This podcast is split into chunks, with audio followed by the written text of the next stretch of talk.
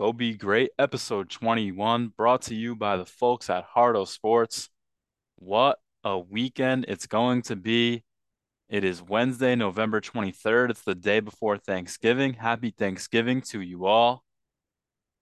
Could be the best five days in sports history, folks, starting tonight. Um, if you're interested in college basketball, there's a lot of college basketball on right now with Feast Week. I was just watching the end of Arizona and San Diego State in the semifinal of the Maui Jim Classic, which the championship will be later on today between Arizona and Creighton. Um, Phil Knight Invitational has a bunch of really good teams in there. Villanova, Iowa State, my North Carolina Tar Heels playing Portland, Alabama, Michigan State, UConn, Oregon. So a couple of ranked teams in there, a couple of teams that are not ranked like Oregon and Villanova that are typically involved in the festivities in March. So get to see a lot of tournament teams early on here. Uh, the battle for Atlantis is another good one. The Phil Knight Legacy has Duke on the other side, also in, in Oregon. So a lot of college basketball going on the next few days as part of Feast Week and some preseason tournaments. Obviously, Thanksgiving football one of the greatest traditions, I think, in sports. Um, I personally, later on tonight, will be chasing history with the New Jersey Devils. They'll be going for their 14th straight victory, and that will be a franchise record should they win later on tonight with the Maple Leafs. So hopefully, uh, we can pull that one out for them. The building has looked electric in these games that I've watched. I've watched, you know, I've watched a, I'm not going to say that I've sat down and watched a full game straight, but I've definitely sat down, watched some portions of periods. But more so, I feel like I, I slot in as a casual hockey fan, very similar to how people who are casual NFL fans will will lock into those 10, 15 minute YouTube videos and feel like, all right, well, I saw the good action of the game, didn't miss what I don't understand and all that stuff. And I still feel like I, I can grasp what happened here.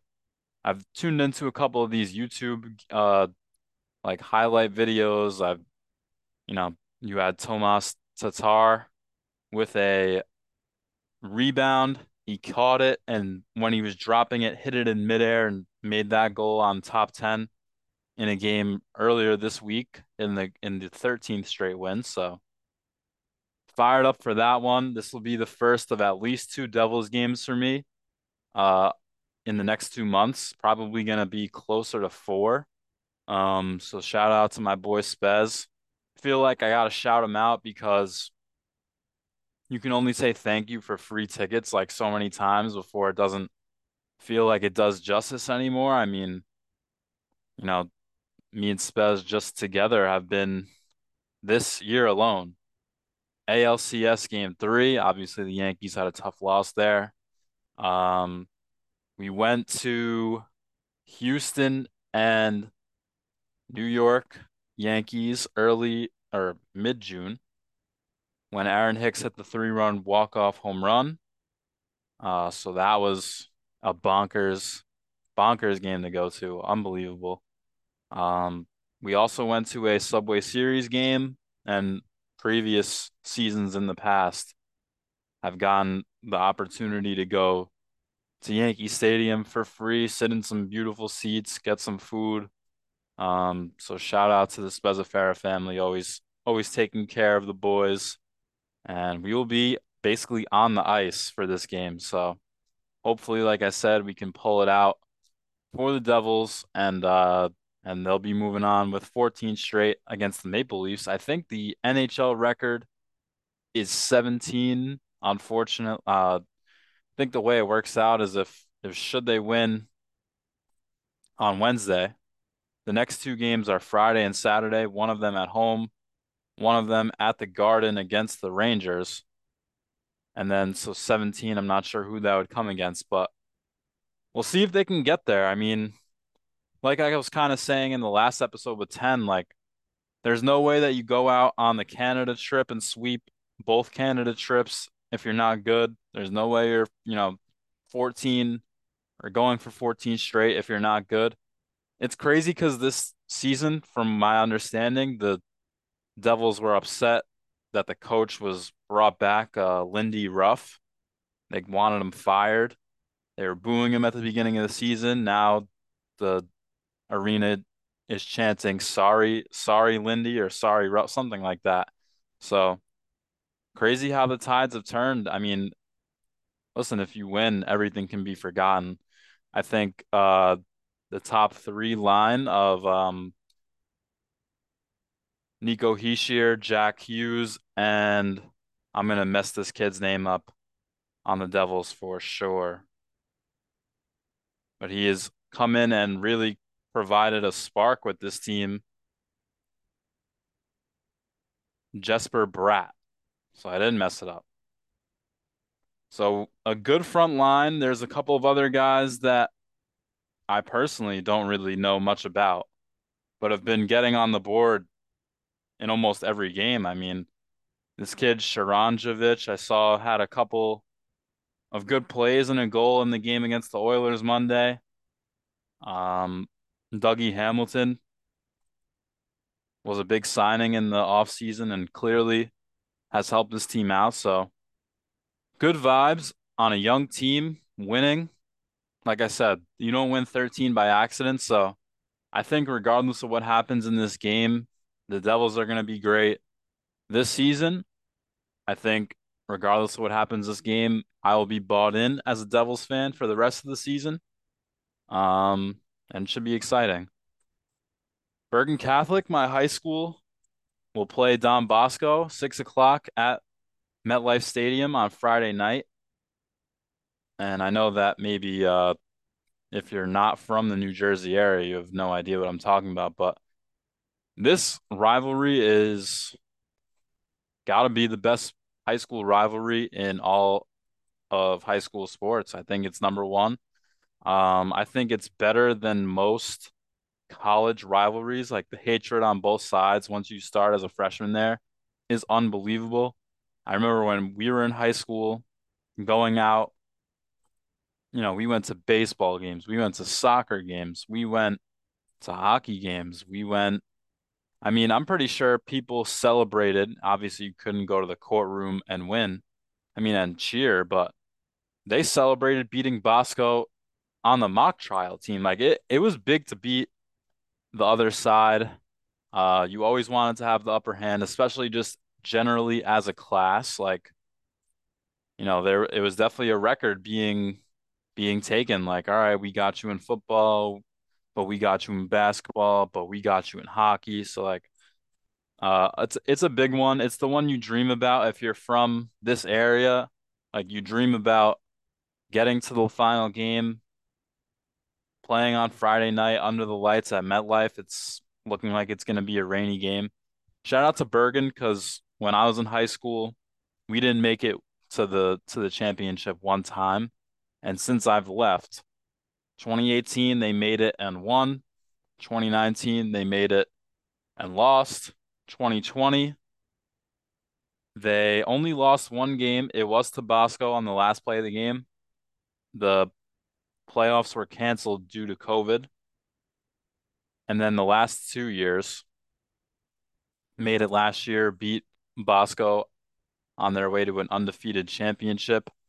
And this year, Bosco beat Bergen the first time. So it should be a good one. Overall, Friday is going to be a great sports day. You have England and United States in the World Cup at two o'clock. Obviously, for the local people, Bergen Catholic Don Bosco six will be awesome. There's college football, there's college basketball those two days. So a lot of stuff going on. Saturday is the beginning of rivalry week, or the completion, I should say, of rivalry week in college football. So that'll be pretty exciting. And then Sunday, you finish up whatever week of the NFL we're in. I guess it's now week 12. So it should be pretty exciting. I know that I'm excited for the World Cup game, regardless of what happened with Wales. Um, it was it was rough.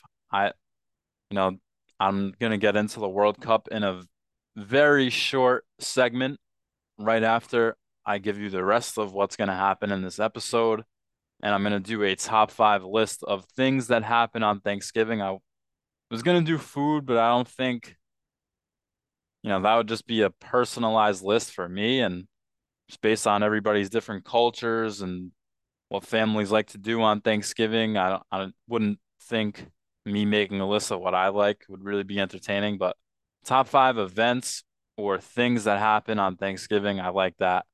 Uh, we're gonna go into the World Cup in a very short segment, like I said, after mostly just to talk about the things happening there. Uh, the big upset, Argentina lost to Saudi Arabia.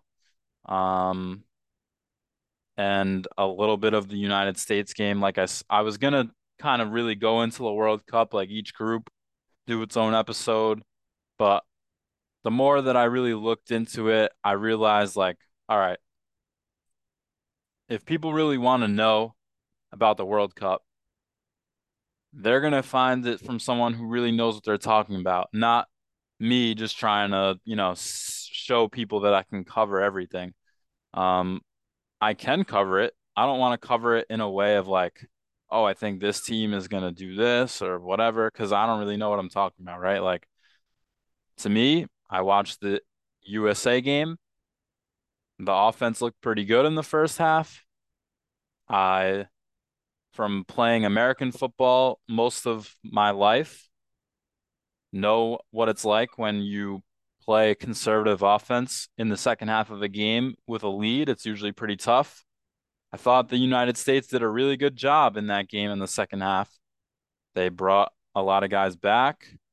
They didn't really play too aggressive on offense, played a really great defense, I thought. There was really only one chance that Wales put put forward that I thought, oh shit, that's going in. And Matt Turner, the goalie, made a great save. But um you just can't take a penalty on a on a cross where Gareth Bale, the best Welsh player, is going away from the goal. Like you just can't. You, I, I know enough in soccer that to know that that's a brutal play, and for that to be the equalizer, and for us to lose two points that way. Um, when you when you probably needed three there because you can beat Iran, but I don't think you could beat England, and with six points you're absolutely in. But with four, it could be tough. We'll see what happens, but um, yeah, tough tough way for for USA to to end up in the draw, but um, like I said, we'll very quickly cover the World Cup in terms of what else is going on there. Um, we will do the New York Jets because I'm sorry, Giants fans, I didn't see much. I can't say that I'm surprised that the Giants lost to the Lions. The Lions have been playing better.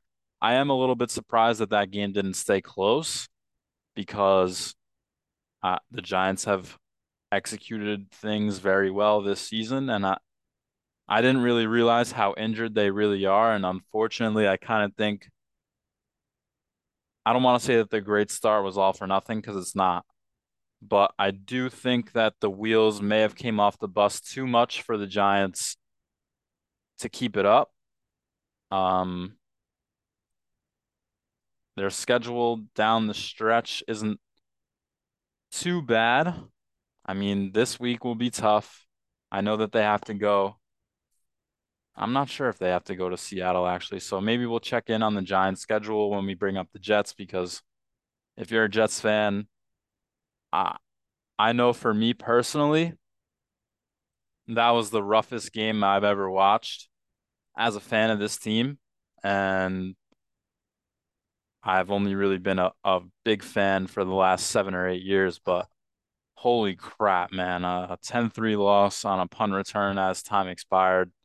Um, just just a, a real bad loss. We'll talk about that loss, how we can move forward from it, and the whole Zach Wilson starting quarterback controversy that has now arisen from it.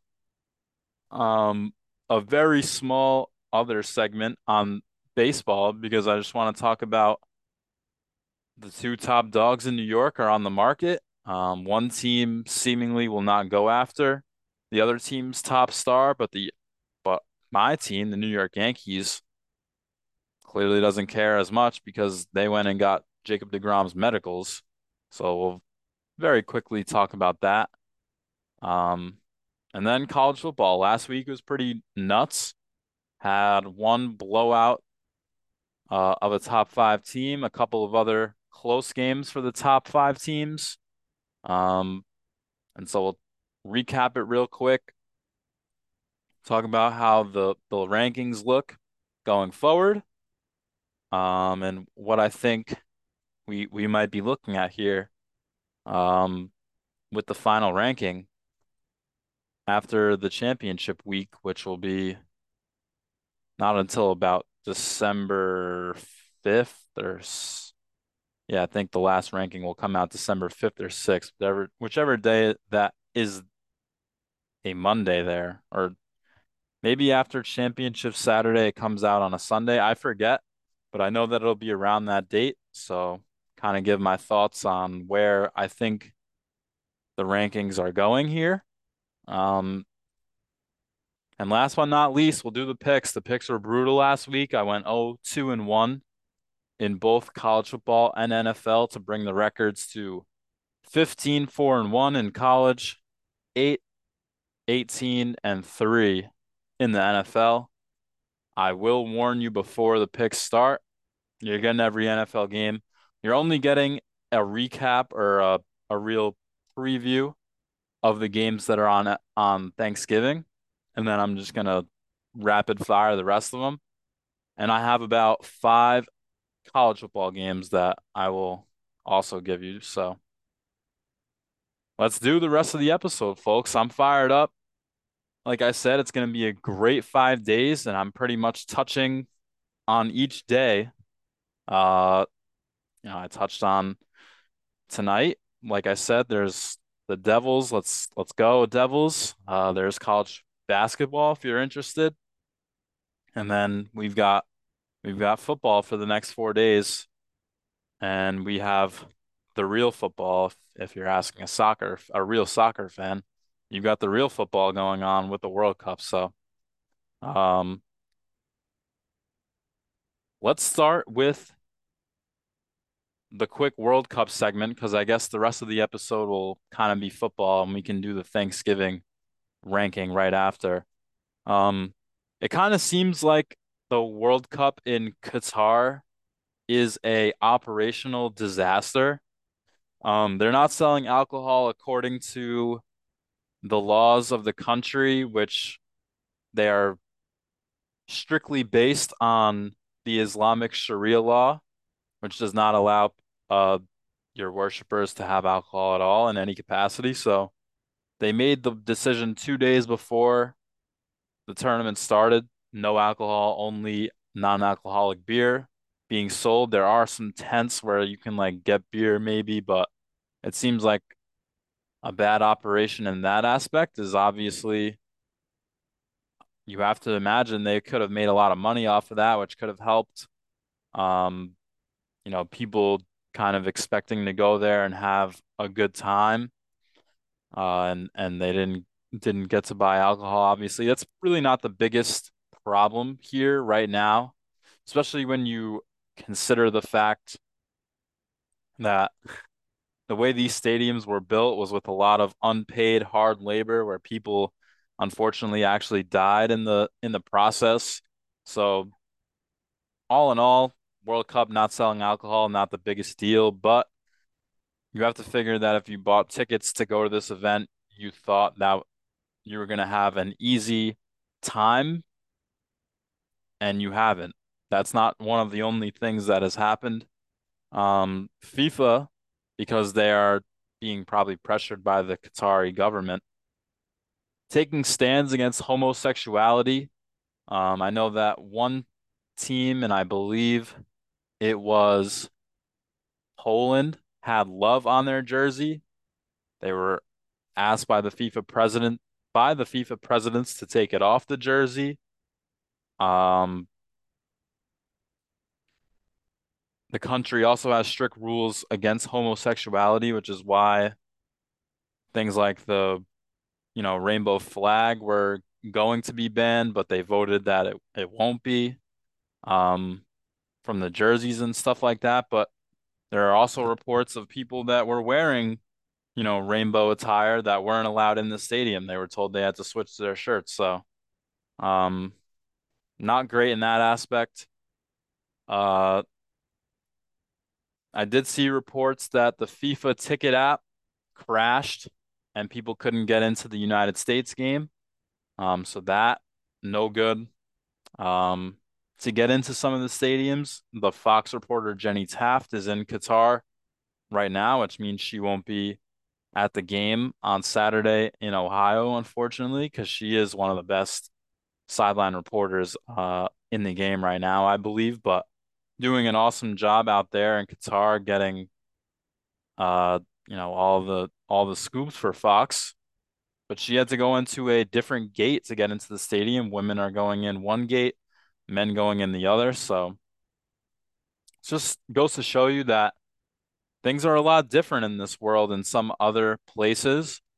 Um, we are very lucky to have, you know, freedom of speech, uh, general safety going, you know, this would be the biggest news in the country if if uh, you know, you couldn't wear a rainbow flag into MetLife Stadium on Sunday for the for the Jets game or if they weren't selling beer or, you know, some of this other awful stuff just that's happening in the country otherwise. So, um, one cool little thing, I guess, if we're staying on the topic of like, you know, the World Cup as it pertains to world events.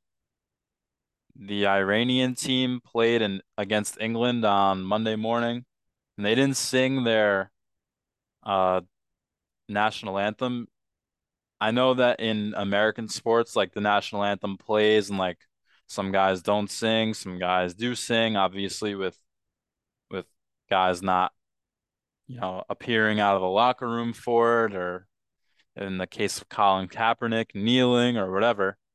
Like that doesn't happen on this on in in uh so I don't want to even say soccer because I know that it's not called that in mo most other places, but in the World Cup, man, like when they played the, uh, I forget if it was the first game.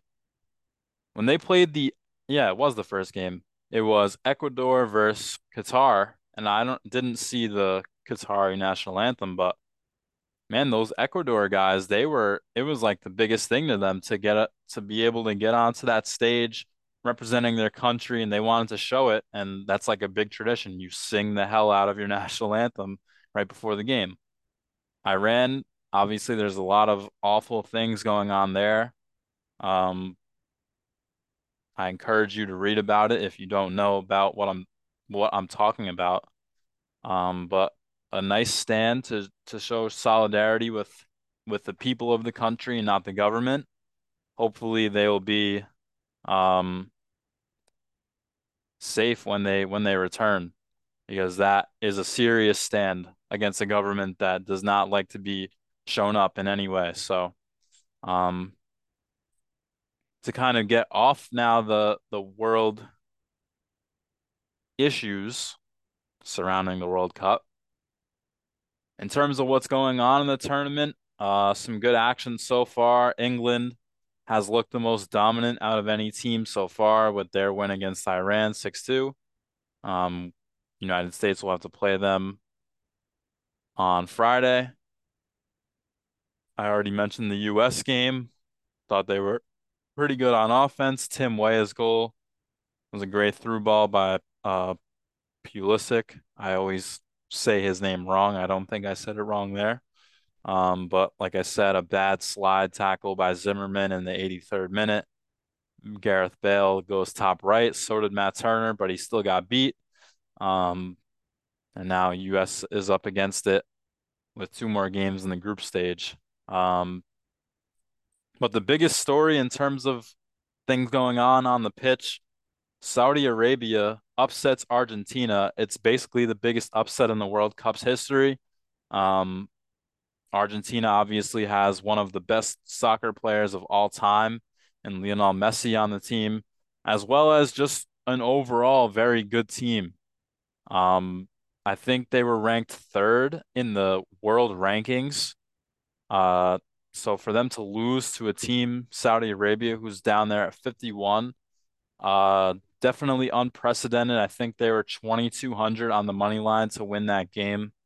Uh, you know, pre pre kicks. So, you know, Messi scores a, a penalty shot within the first 10 minutes of the game. It's one nothing going into the half. Uh, you know, no Americans are awake for any of this, by the way, because the game started at 5 a.m. But you know, to score two goals in 10 minutes the way they did, I only really saw the second goal, but like this is moments like that is what makes sports so great, but what makes this sport specifically and this stage really specifically so awesome. Like those guys, every single one, every single team, every single player, you work your entire life for that moment. Like you only get four, maybe if you're lucky, you know, some of these teams don't make it every four years, but you only get one, two chances to be in this tournament in your career. You know, and that's if you're a top, top player, like for Saudi Arabia to to draw the Argentina grouping, to play them first, like that's basically like, all right, we're here to like participate. Awesome, great. Like the fact we made it is awesome, but you know, no way. Now they have a real chance to advance to the group stage, like which is just crazy. And if you kind of go onto the internet, find the, I would highly encourage finding the video of the Saudi broadcast, uh, because they absolutely lost it. Uh, you know, the the guy who scored did like a little round off back handspring. He probably couldn't feel his legs underneath him while he did that. It probably felt like he was floating. Uh, I can't even imagine what that could have been like. But the Saudis, man, putting putting the World Cup on notice that they're here. They take down a great team. You know, they have, like I said, they have a decent chance now. I think Landon Donovan, when the United States was playing, was saying, if you win the first game of your World Cup, you advance like 82% of the time. So they would have to lose both of the next two games, I think, to not make it, which would also be pretty crazy. Like, like you know, they had such a great, and all they needed was a, a fantastic 10 minutes against Argentina to pull off a win. Well, now I think the rest, the other two teams in the group, you got to just be one of them to make it in. So, um, I guess that would really conclude my World Cup segment. Like I said, I would have went into it more in depth. Actually, believe it or not, I was gonna pick two teams to win. One of them was gonna be Argentina, and the other was gonna be uh, the Netherlands. Uh, my friend Miles, who was a career soccer player and got a full ride to go to Syracuse, said that the Dutch not not a great pick.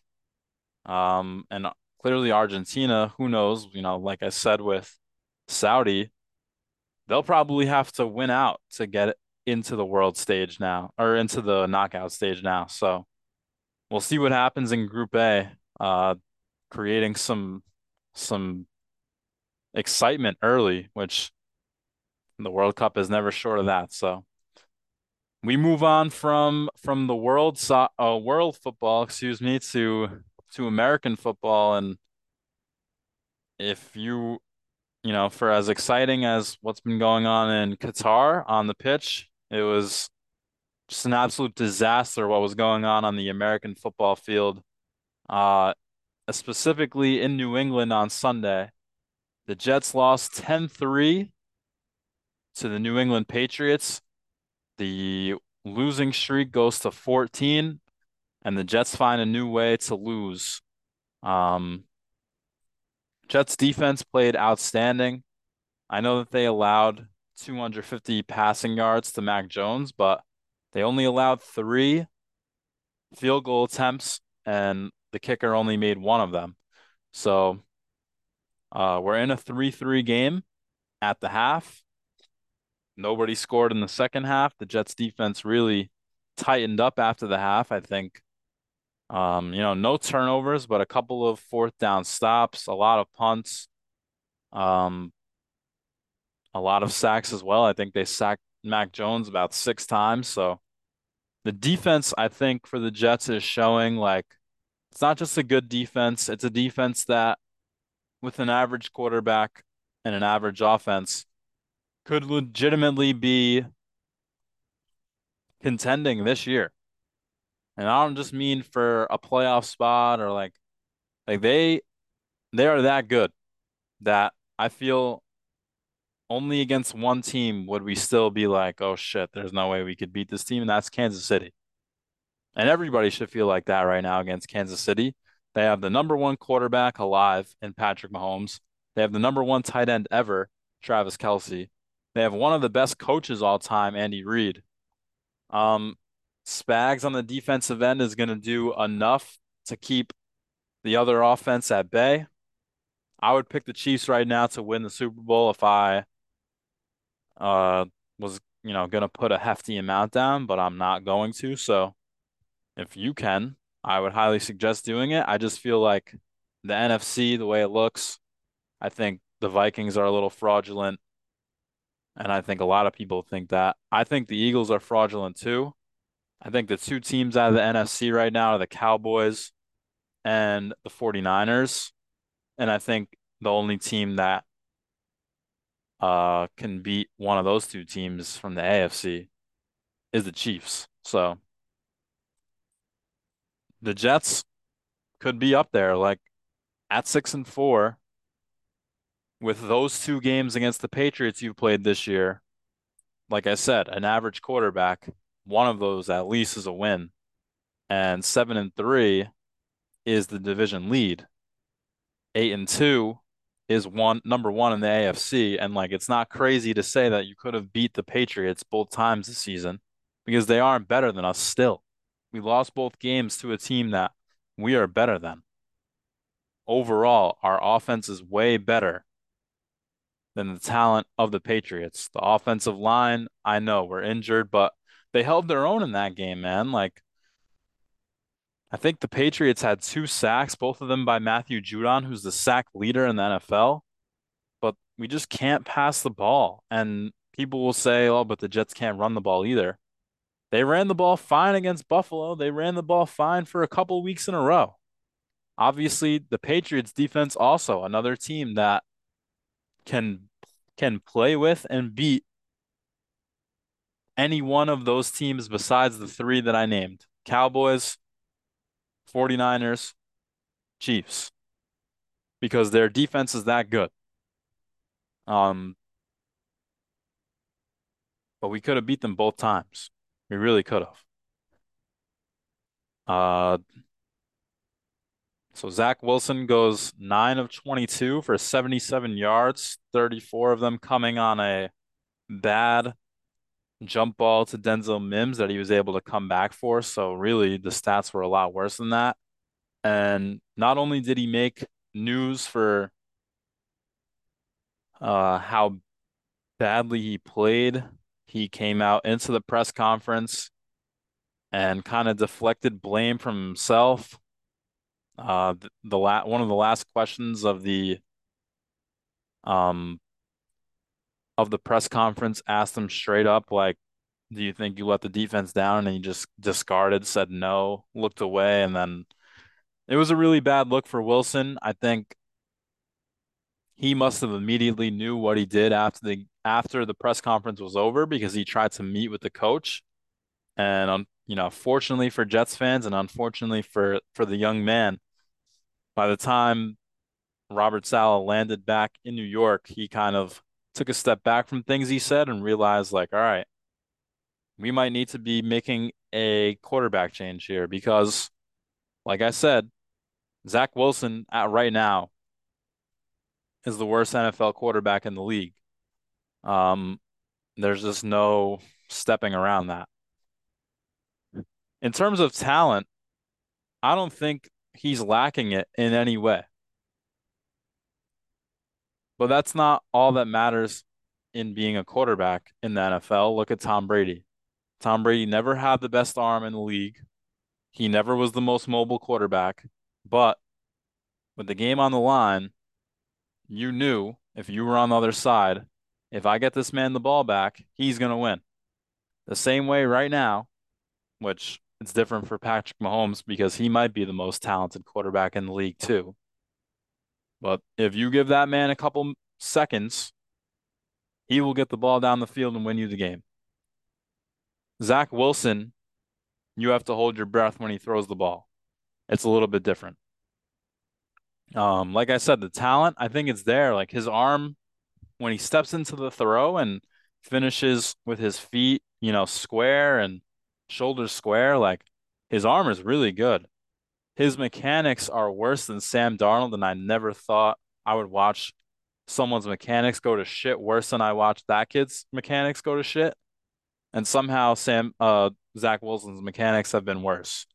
So I think Robert Saleh made a fantastic move by just being like, all right, first of all, the kid dug a hole for himself with what he said after the game. Second of all, we are in a position where if we have a quarterback that comes in and can just throw the ball to open receivers, we can still compete for the Super Bowl this year.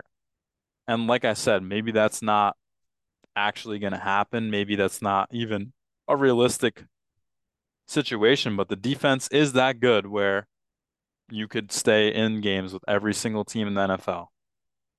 Um, so the options right now are Joe Flacco or Mike White. Uh, Robert Saleh didn't commit to either of them. I'm sure by the time this gets posted, within before we go to sleep on Wednesday, the 23rd, you will know who the who the quarterback for the Jets will be. I think he'll name it tomorrow. Um, and I personally think it'll be Mike White that starts the game against Chicago because, I mean, if you look since Zach Wilson's career started, so since Mike LaFleur has been the offensive coordinator, I think the Jets have thrown for 300 yards four times. Once was with Mike White against the Bengals last year. Once was with a Mike White Josh Johnson game against the Colts the next week because Mike White got hurt in the second quarter. Once was the Browns game this year with Joe Flacco, and the last was 20 for 43, three picks, 355 yards from Zach Wilson earlier in the season at MetLife against the Patriots. So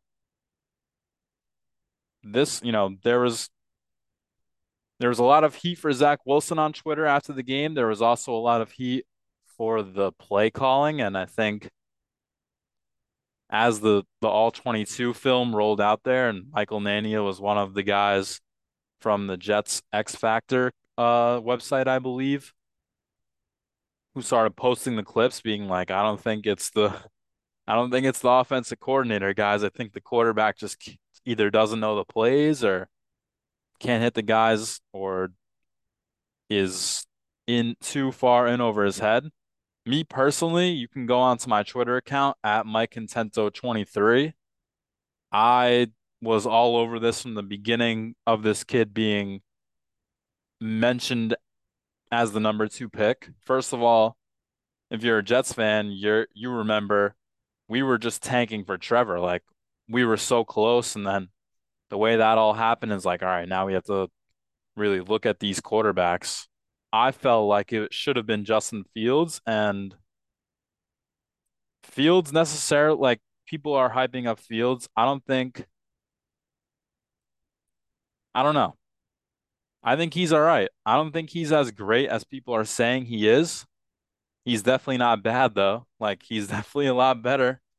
He's definitely a lot better than Zach Wilson. He can run the ball. I think with with the talent we have at the wide receiver and tight end position, he would be able to to engineer a pretty good offense for us. Um, unfortunately, he's on the Bears, and we'll see him this week, unless he gets ruled out for the season with his dislocated left shoulder. But um, ah, it it's it's rough to lose a game like that when you know that like I said, it's not like we needed some big time performance from the quarterback. We just needed him to complete a couple passes, and he couldn't even do that. So, of course, the the Jets punt unit had to have lined up like 15 times in the game because there were a couple penalties where they had to re-kick. I think 11 or 12 total counted punts in the game, and of course, the last one, Marcus Jones takes it to the crib. Um, like I said, one of the most brutal NFL games I've ever watched. Like, because uh, it, you just felt like during the game, like, holy crap, this kid is awful. If we had someone else out there right now, we could win. Maybe he can just get us down the field enough that we can win like 6-3 or 10-3, whatever it is. And then, you know, Braden Mann kicks it in the middle of the field. Kind of start holding your breath as he's running down the sideline. I think once he got to like the 40 and was sidestepping the sideline and started to cut it back, I knew what the fate was. I just closed my eyes. I listened to Kevin Harlan finish up his call and I just went upstairs. I I was watching with my brother. I couldn't even look at him, man. Like for as big of a fan as I am, my brother's a bigger fan. And I just couldn't look him in the face just knowing what we all what we had just seen for the last three hours to end that way. So my last point about the Jets, uh, there's a kid out there who did a coin flip for every game this season before the season started, and he is still correct. Had the Jets six and four to this point.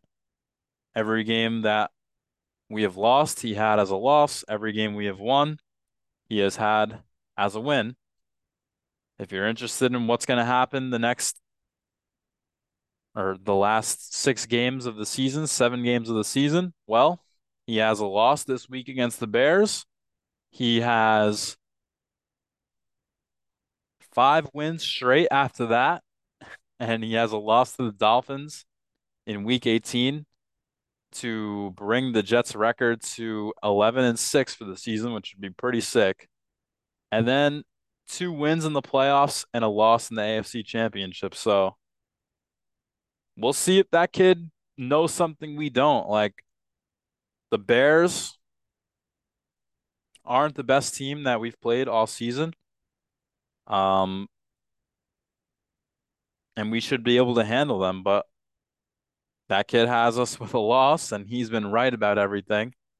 Uh, and listen, maybe uh, I think the whole the story this week for the for the New York media has been not only is it do you bench Zach, but is it is Zach done?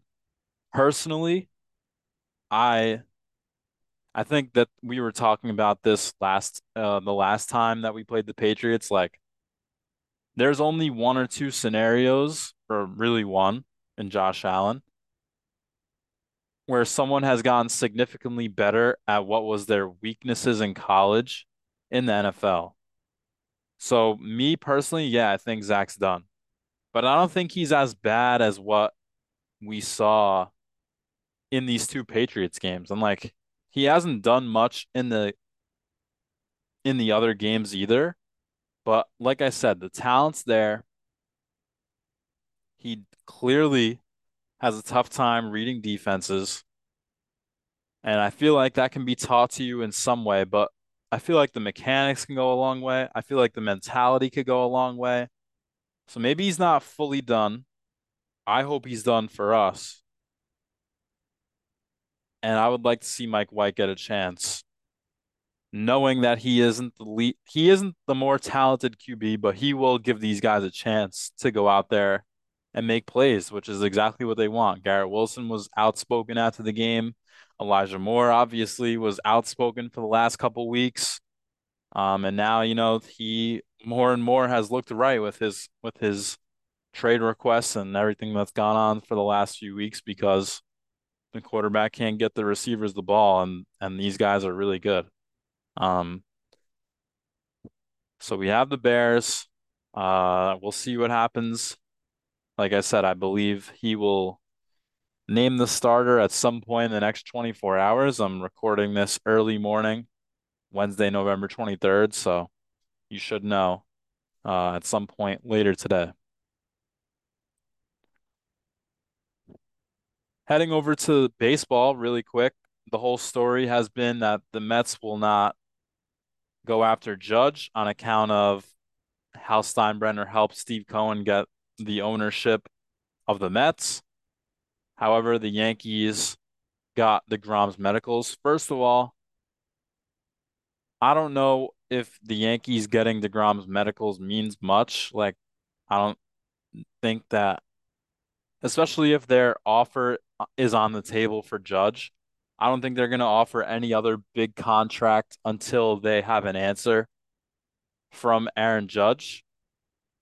And if he says yes, obviously they're not really going to be able to offer someone else a big contract at all. So I think it's just kind of kicking the tires on every player that is out there that could help the team win.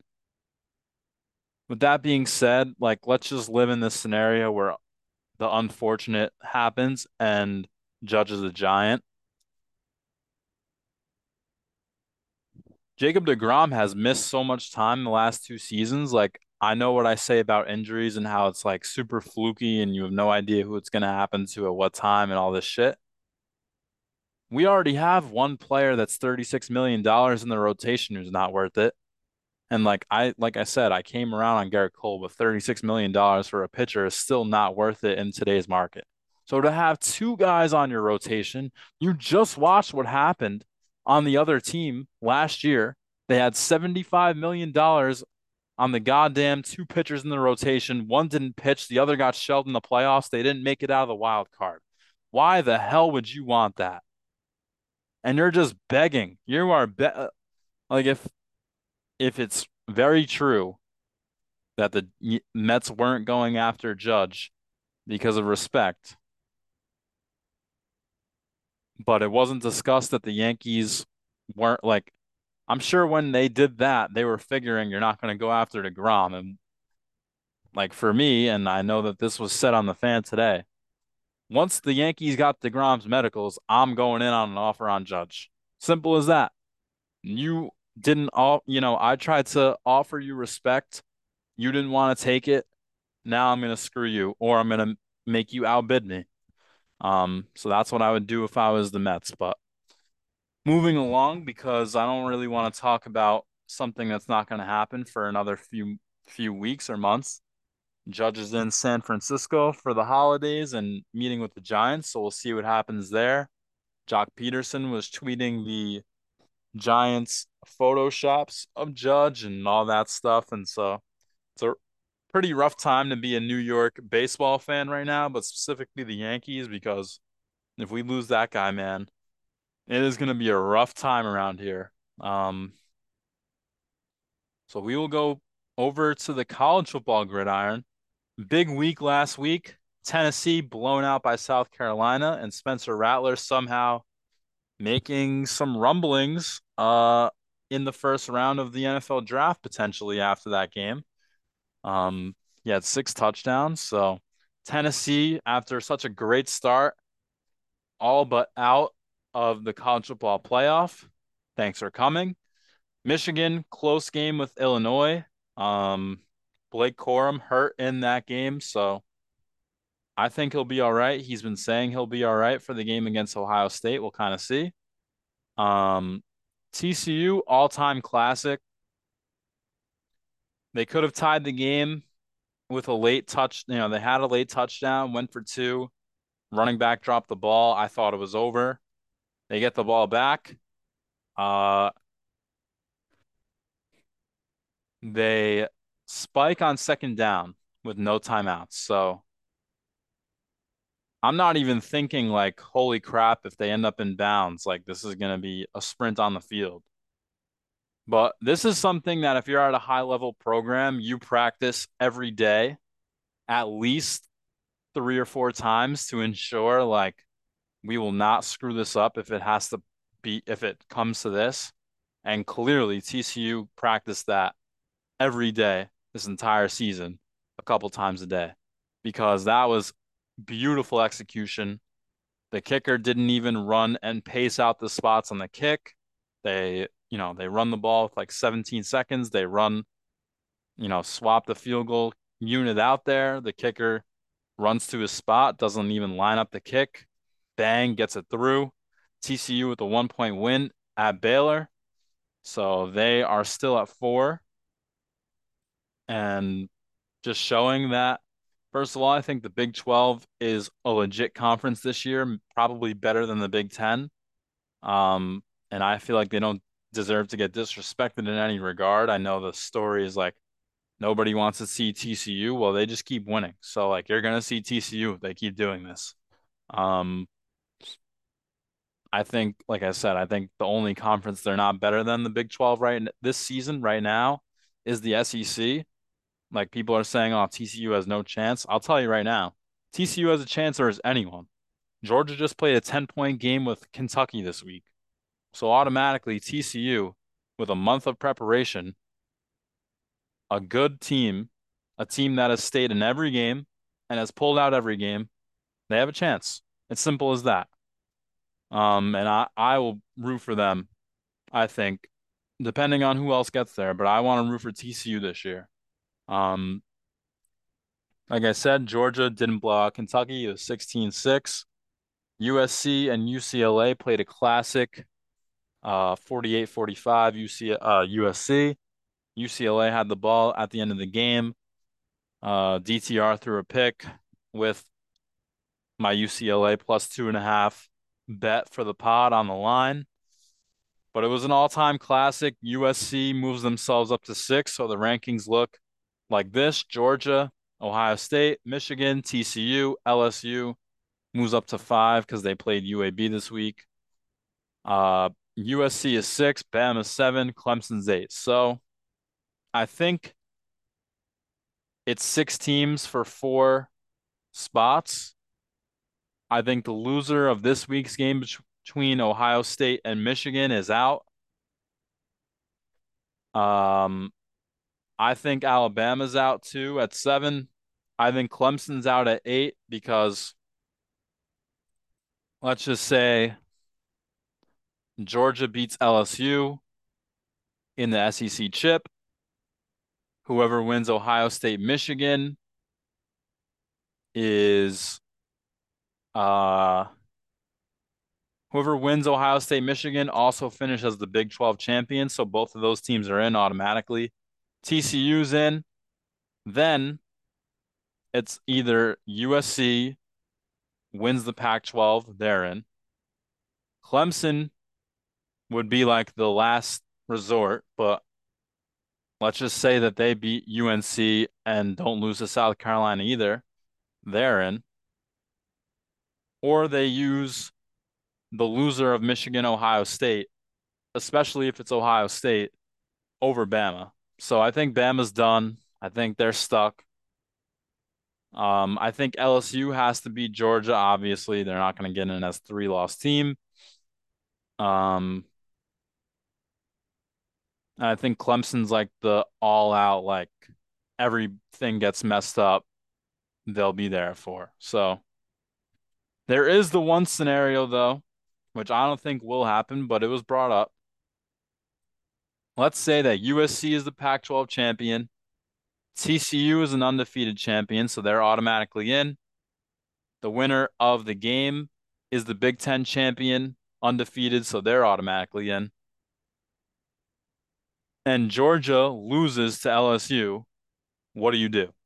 So they were showing the stat that the conference champion with one or zero losses has gotten in uh like 85 or 89% of the time. So based on those numbers, you would think obviously the undefeated champions are in, but USC would be in as well. So then it would be did LSU win like if LSU wins and as the big and as the SEC champion with two losses, do they get in over Georgia, who was undefeated and had one loss? And I think the answer is you have to do that. Like you have to let what are you playing the SEC championship for if that scenario happens and Georgia still makes it over LSU? That's just wrong. LSU's resume is better than Georgia's. And Georgia's big resume building wins are Oregon the first week of the season and Ellis and excuse me and Tennessee. LSU has beaten Ole Miss, Alabama. I know that they lost to Tennessee. I know that they lost the first week as well.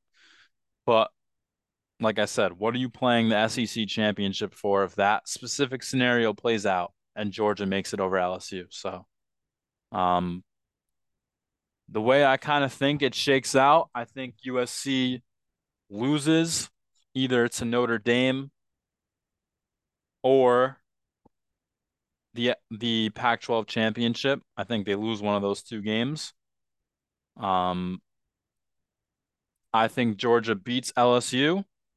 I think whoever wins, and I'm not even sure who wins. I do have a pick on the game, but I'm not sure who's going to win. I'm going to be completely honest with you. I think it could go either way.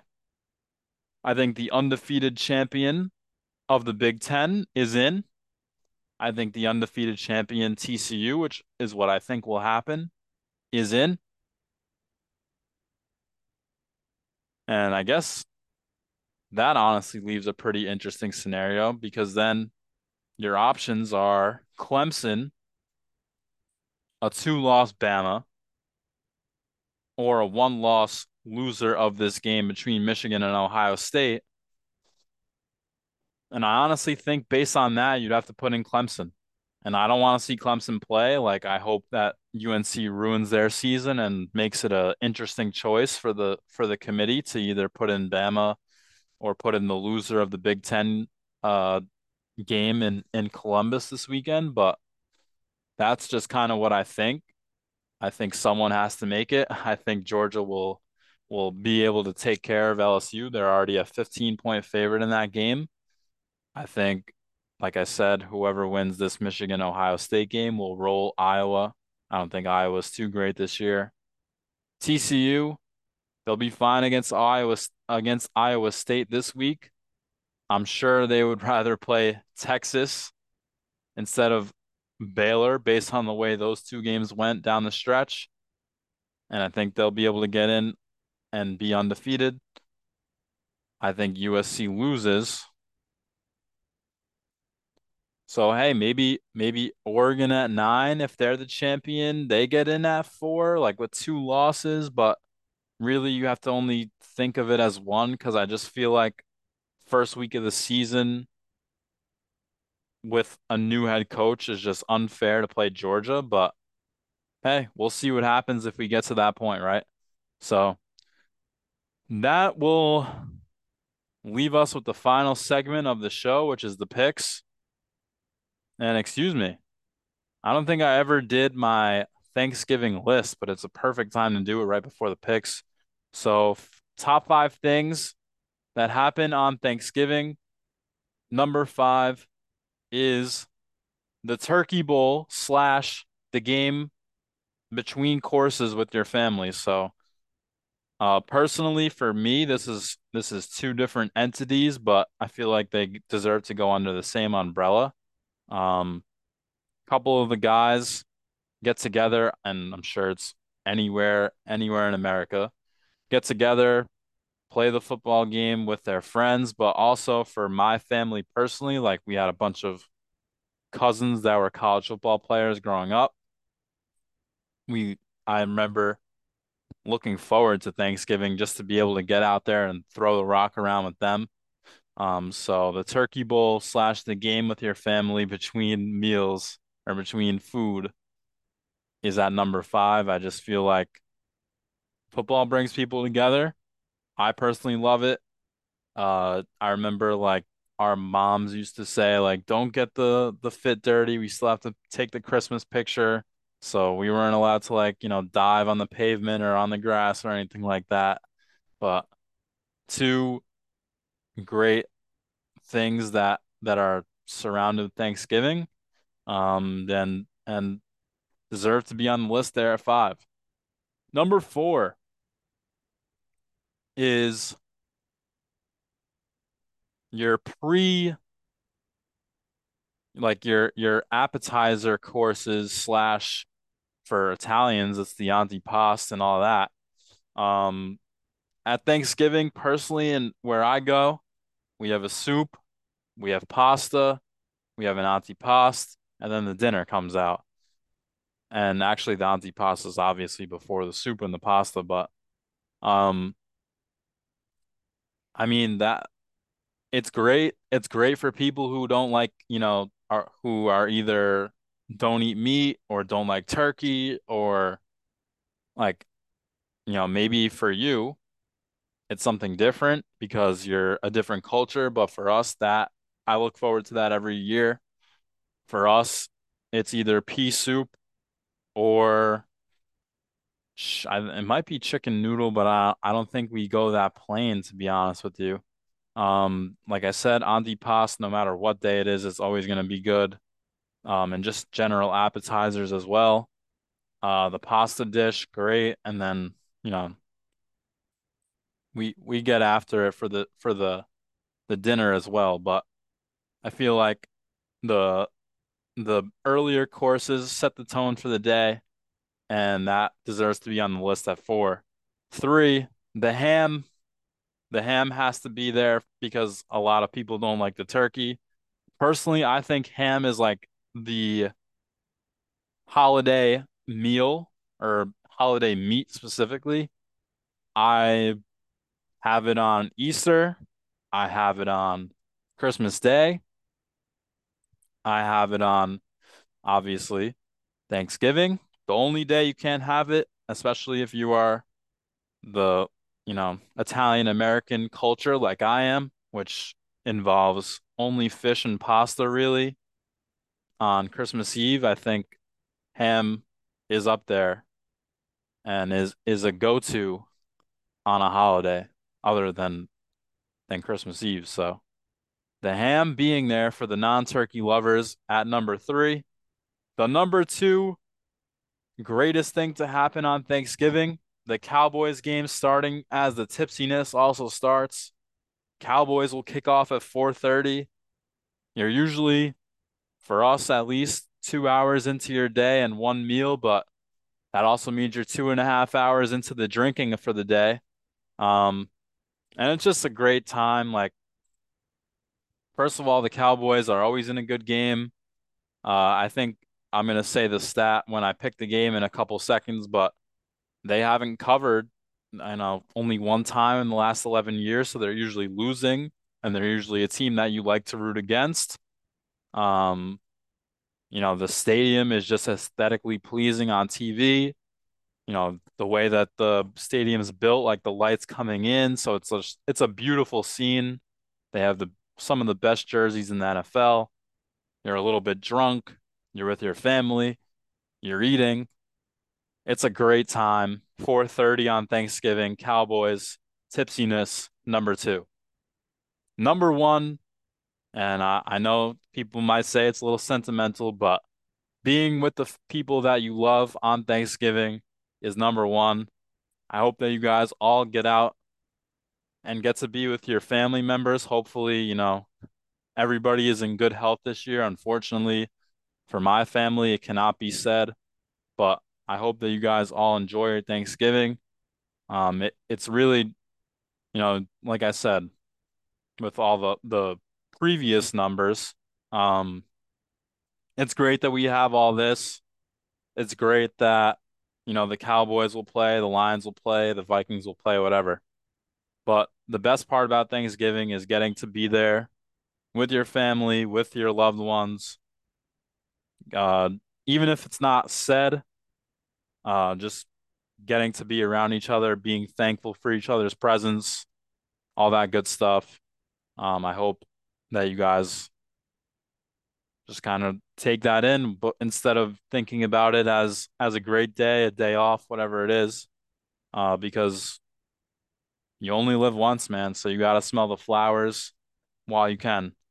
Um, so number one, being around the people you, you love on Thanksgiving like I said, I hope you guys all have a fantastic Thanksgiving. And I know one way that you could have a fantastic Thanksgiving, especially if you bet responsibly with the FanDuel Sportsbook, and please do not gamble money that you don't have. But um, there's some good lines here, folks. I'm not gonna lie to you. The Lions are the first game at 12:30 on Thanksgiving. The Lions are winners of three straight. I love Dan Campbell. I love the team. Um, on the other side is the Bills. The Bills have been in Detroit since Saturday because they played um they played their their most recent game with the Browns there after a six foot snow storm in Buffalo. So I think with the unconventionalness of this week for the Bills, I think the fact that the Lions have been playing very well since the bye, they're like I said, winners of three straight, and all three of those games they were underdogs. The spread is nine and a half. The Bills have really played. I mean, they've played a one possession game basically the entire season. So nine and a half is too much for me. The Lions are home. The Lions fans, I mean, they've are pretty similar to the Jets, a very good, loyal fan base, a team that has been begging for wins for a couple years now, and now three in a row, a chance to maybe sneak into a playoff spot, depending on what some of these teams in front of them are doing. I think they'll be they'll be up for the test. I think they'll be able to keep it within a touchdown.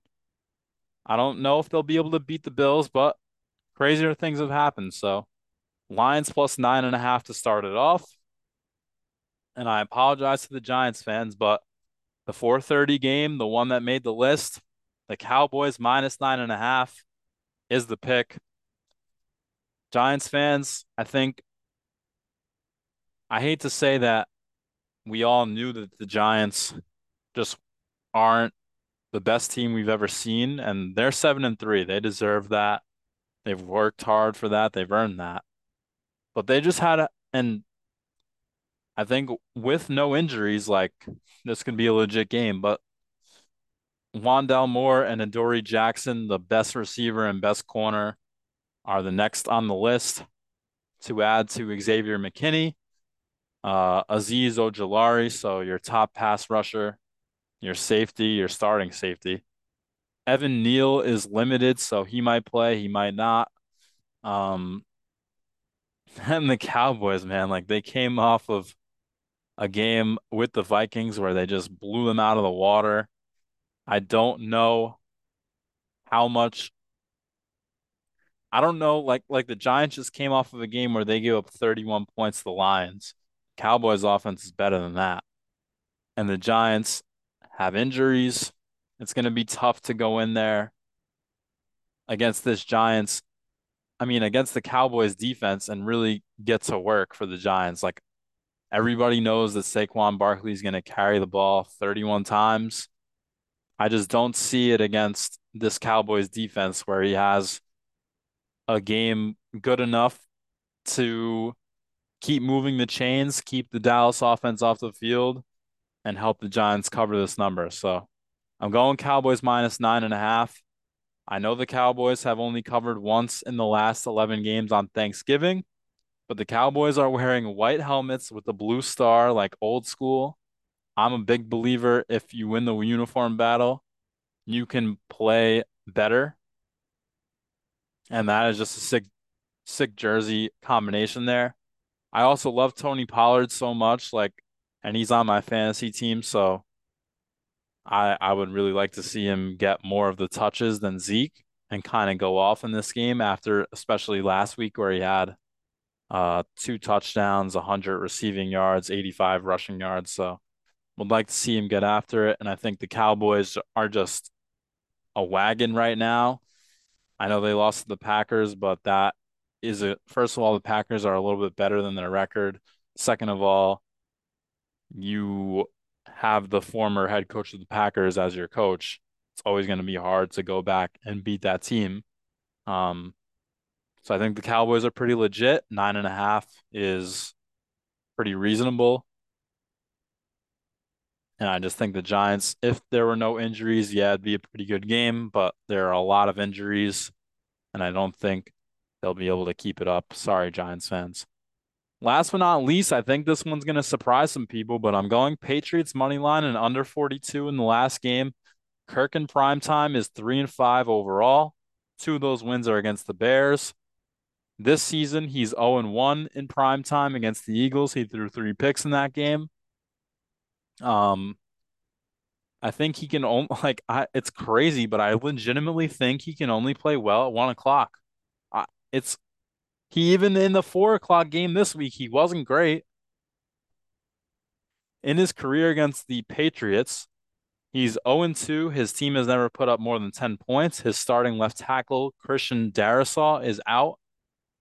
Um, and the Patriots defense has not given up a touchdown the entire month. I also like under 42. I don't know if I mentioned that, but like I said, Kirk has not put up more than 10 against Bill. The Patriots offense isn't really that great. Like I think the running backs are good. I think the offensive line is all right. David Andrews did go down in the game against the Jets last week, so I think he'll be out for the season based on the way he was getting off the field. But I mean, Rhamondre Stevenson and Damien Harris still should be able to get enough in this game that the Patriots can win. Kirk probably throws them the ball once or twice. Um, I think the public side is going to be the Vikings, which makes me want to bet the Patriots more. And those are the three games on Thanksgiving. Now, I said in the beginning of the episode that when we got to this point, I was just going to rapid fire pick the rest of the games in the NFL. The reason why I want to do that is my record is 18, 28, and one and three. Is that the actual number? I think it's actually worse than that. It is eight, 18 and three. So I know off of the top of my head without really doing the math that the percentage is under 30%. Um, it's really bad, folks. I'm not going to sit here and tell you that it's not. And that's exactly why I'm picking every game because either I help you guys out, or I right the ship all in one week. So let's do it. First game on the ESPN docket.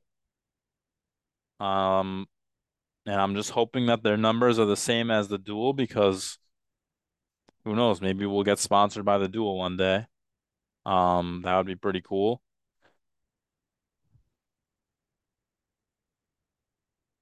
It's Bears Jets because I'm subscribed to the Jets stuff on ESPN. So the number is telling me four and a half in favor of the Jets. I'm going to pick the Bears. I just told you what my record is. I would love to be wrong about this one on purpose. Um, listen, there is a scenario where like Mike White comes in and he's just not much better than Zach Wilson and and we have problems with Justin Fields. And the fact of the matter also is that the coin flip guy has been right every week and he has the Bears. So to be, and like I said, I was going to go rapid fire. So Bears plus four and a half. Buccaneers, Browns. Buccaneers are three and a half point favorites. I'm going to go with the Browns. They're the home team. They have covered a lot of overs, so they're putting up a lot of points. On the other side, the Buccaneers offensive line has been so garbage all season that and I know they played better in Germany, but um, I think a lot of people will take the Buccaneers in this one, and it'll be a Browns triumph in Cleveland. Bengals Titans. Bengals are one and a half point favorites on the road in Tennessee. I'm going Tennessee. I love Derrick Henry. The Bengals just gave up 30 points to the Steelers. Treylon Burks had a nice game on Thursday night last week in Green Bay. The Titans offensive coordinator did get arrested for a DUI, so maybe that's the reason the line's like that, but I expect the Titans to win that game. Tennessee, oh, Tennessee. Miami and the Texans. Miami's a 13 point favorite. I'm going to go Miami coming out of the bye. The Texans have nobody who can cover Tyreek Hill or Jalen Waddle. Um, and the Dolphins defense is all right enough that the Texans offense isn't going to do much. Um, Miami minus 13. Falcons and Commanders. The Commanders are four point favorites. I'm going Falcons plus four. Um, Cordarrelle Patterson in the game last week became the all-time kick return touchdown leader. Shout out to CP. Four points. It just feels like a game that will be decided by a field goal. Like these are two teams right in the thick of it because the Falcons are only a half game back of the division with the Bucks. The Commanders are only one game or two game, no, one game, I believe, out of a playoff spot in the NFC wildcard race. Um, the Commanders have been playing better with Taylor Heinicke as a starter. He still is a starter. Played another good game against the Texans last week. But the Falcons have just been in every game this year. Like, I don't think the Commanders are much better than the Falcons. Um,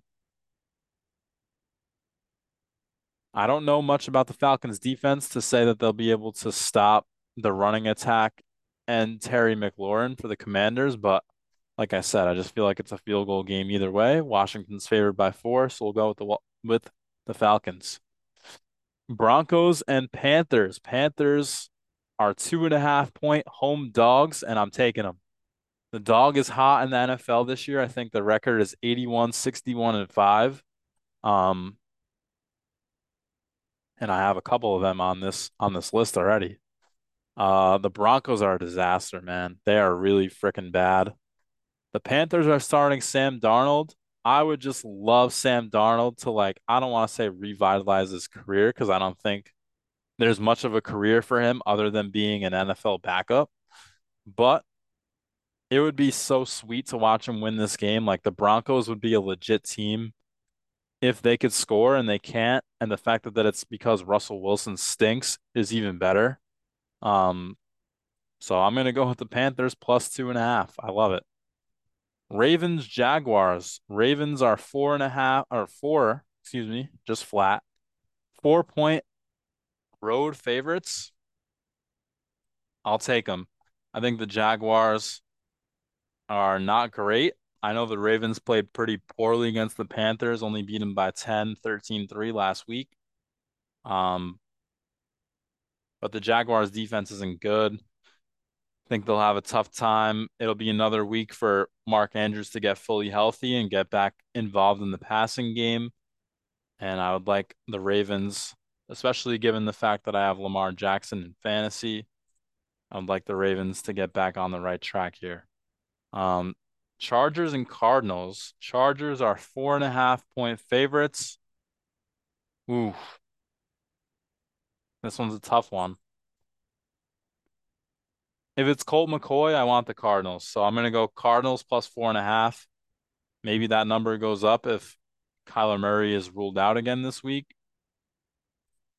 I know the Cardinals just got toasted, but the Chargers defense is so bad, like on all on all fronts. The only good player they have is Derwin James and Joey Bosa.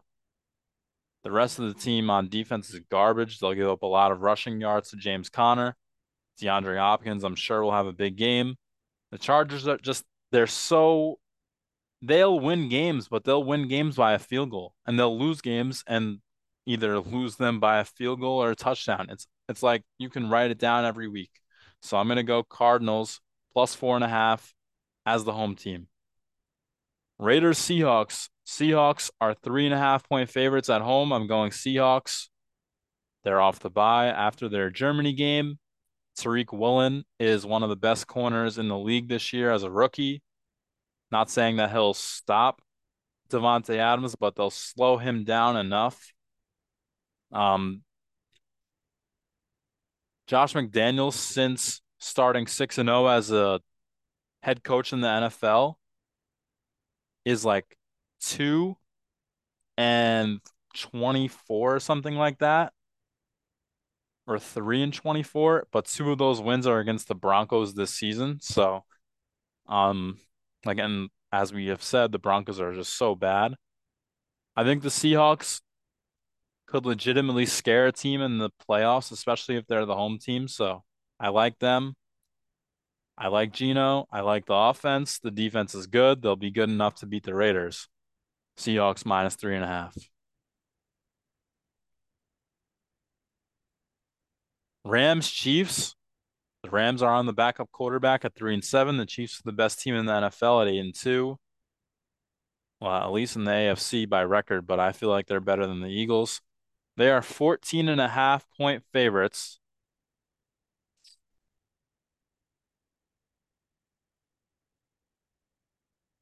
I'm going to go with the Chiefs minus 14 and a half.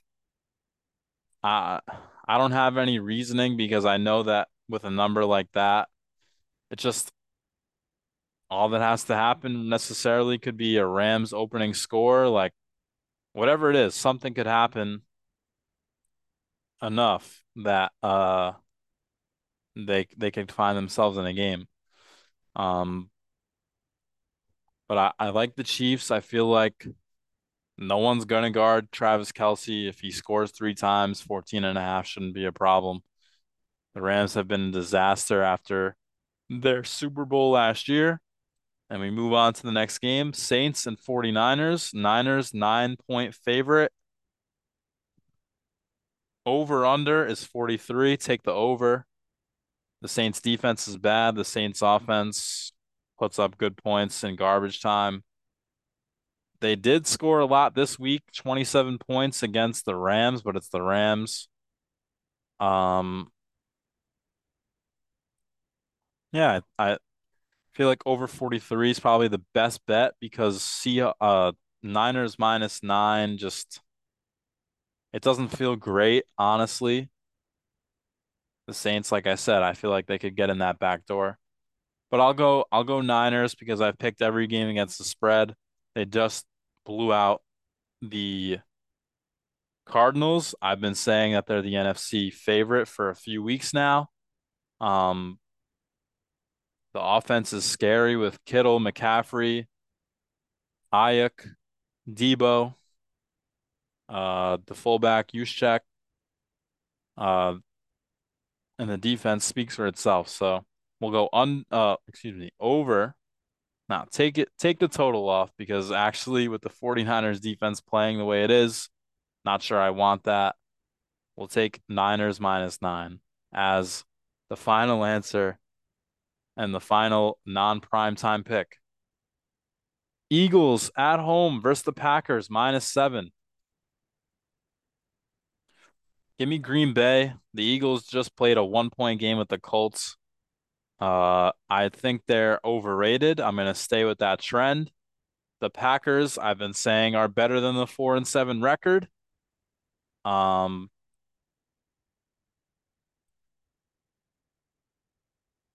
it feels like Philadelphia is in a one score game pretty frequently.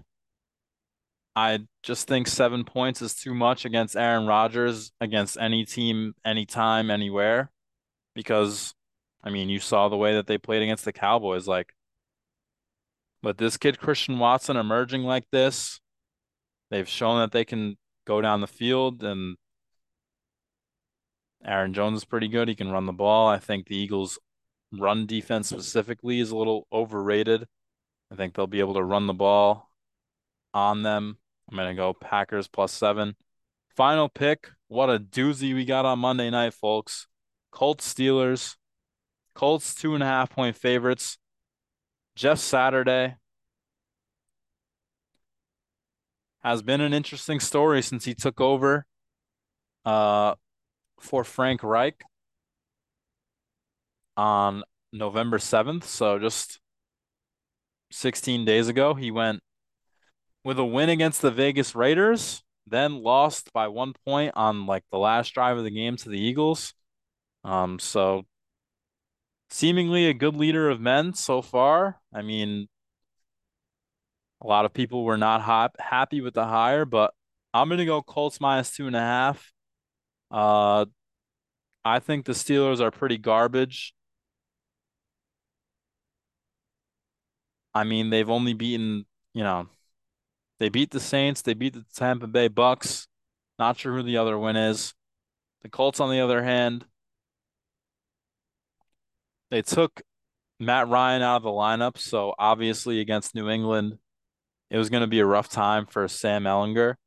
Um, but when Matt Ryan's played, like they're four, four, and one, I feel like that's an that's a winnable game. Um, and I, I like Jeff Saturday to be completely honest with you. I didn't really have much of a take when he was hired because I just was like, all right, like clearly it's an unconventional move, but he's just the interim coach. We'll see how he does. And then right now, I mean, one point game with the number one team in the league in terms of record and a win. Not a bad start. So believe that will be all for the NFL slate. Now I've got five college games to wrap up the Go Be Great episode number 21, the Thanksgiving special. Honestly, I feel like I did not too bad on time for the amount of things I covered in this episode. Oh, mm, I'm guessing it's going to end at about 145 mark. Maybe I'm a little off. I hope I'm not. But Thursday night, the Egg Bowl. Ole Miss minus two. Over unders 59. I like Ole Miss in the over. I know that Lane Kiffin has been on has been like in the news potentially taking the Auburn job. Um, you know, it was actually reported by the Mississippi TV like channel that he was gone. And he responded to the guy being like, Your sources stink. I'm not leaving. So that'll be interesting when he takes the job next week. And you'll look back at those tweets being like, Oh my God, dude, can't believe you actually did that. I think they send him out on a win. Um, based on the numbers, over 59 feels pretty good because neither team's defense is necessarily great. Ole Miss just ran for 450 yards in a game against uh, Arkansas that they lost. So I feel like between Quinshon Judkins, Zach Evans, and Jackson Dart, the two running backs and the quarterback for Ole Miss, they'll be able to score more. And I mean, they play at a rapid pace. So over 59 with two good offenses and a fast pace. I like that number. I feel like Ole Miss is the home team. You send you know, they're a little bit of a better team as well that has played, you know, the loss to Alabama is what it is. Like, you could lose that game. No one's going to be like, oh shit, that was a bad loss. But the bad loss was last week with Arkansas for sure. I think they try to get on the right ship and we'll see. Maybe maybe I'm wrong. Maybe the Ole Miss locker room is distracted by what's going on. Um, but I think they'll be able to take it out on Friday, 3:30 p.m., Missouri and Arkansas at Missouri. Line is three in favor of Arkansas. I'm gonna go Missouri money line. Missouri's five and six, so this game is to get into the bowl season for them. They are four and two at home.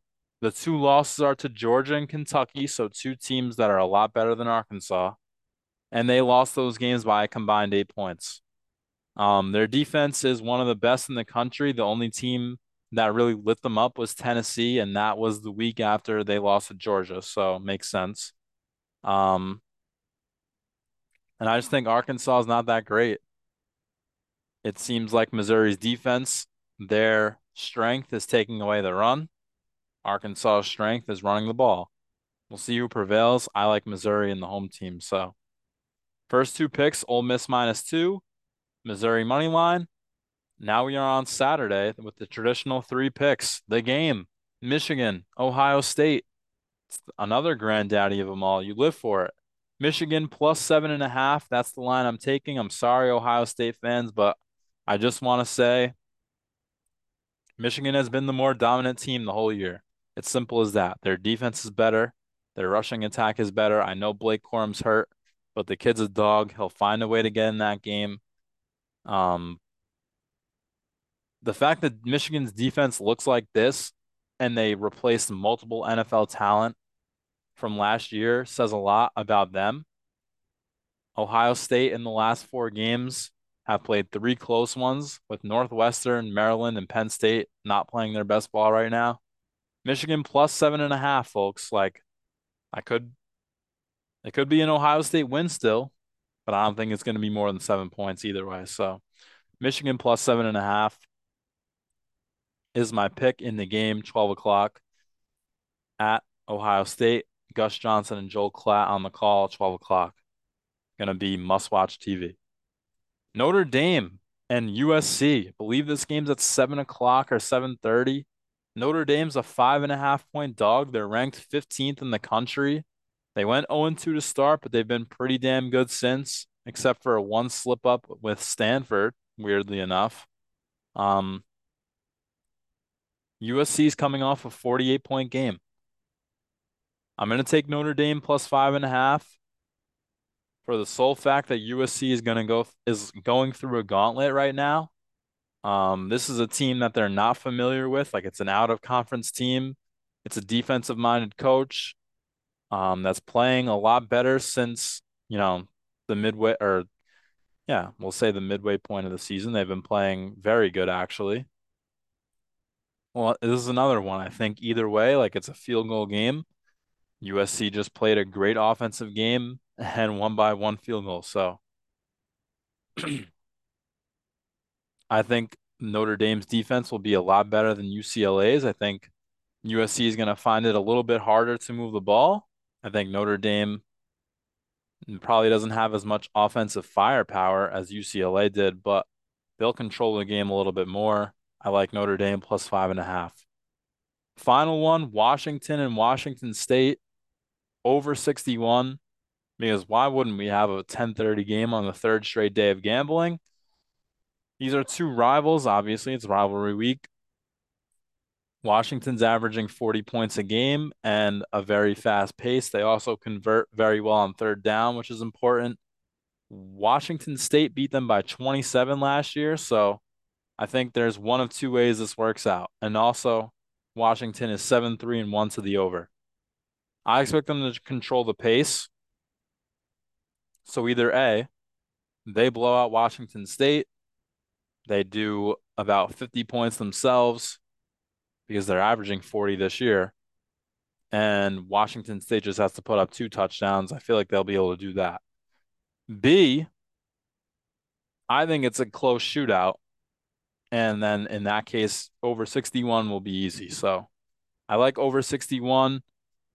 Folks, I want to thank you guys for tuning in. I really appreciate all the love and support that I get every week. It's really one of the only reasons that I keep this shit going because it's not like I don't love doing it. It's not like I don't want to do it for a career, but obviously it gets pretty tough to put stuff out every week knowing that it's a small amount of people listening. So the small amount of people that are listening and giving a lot of support, love, criticism, feedback, whatever the hell it is, it is so greatly appreciated. Like I said, it's what keeps the pod going. So I'm going to be looking at how I can imp improve this shit going forward. I know I keep saying like I'm going to do this, I'm going to do that. The quote unquote producers and I have been talking the last few weeks, which really are just the guys that I've been saying are supporting the pod. And we'll see what we can do to make it better. Maybe a YouTube maybe we'll see. Maybe some guests, maybe a little bit of both. Um, so I want to thank you guys, like I said, for tuning into this one, for tuning into the 20 before it, for hopefully tuning into the next however many that will go out after it. Um, and I hope you guys all enjoy your Thanksgiving. Like I said, it's a great day to kind of step back from everything going on in life, realize how great um, everything is and what you should be thankful for and the people you should be thankful for. It's great to eat football. Uh, eat football. It's great to eat and watch football as well. Um, so I really hope you guys enjoy your day tomorrow on Thanksgiving. Um, and go be great.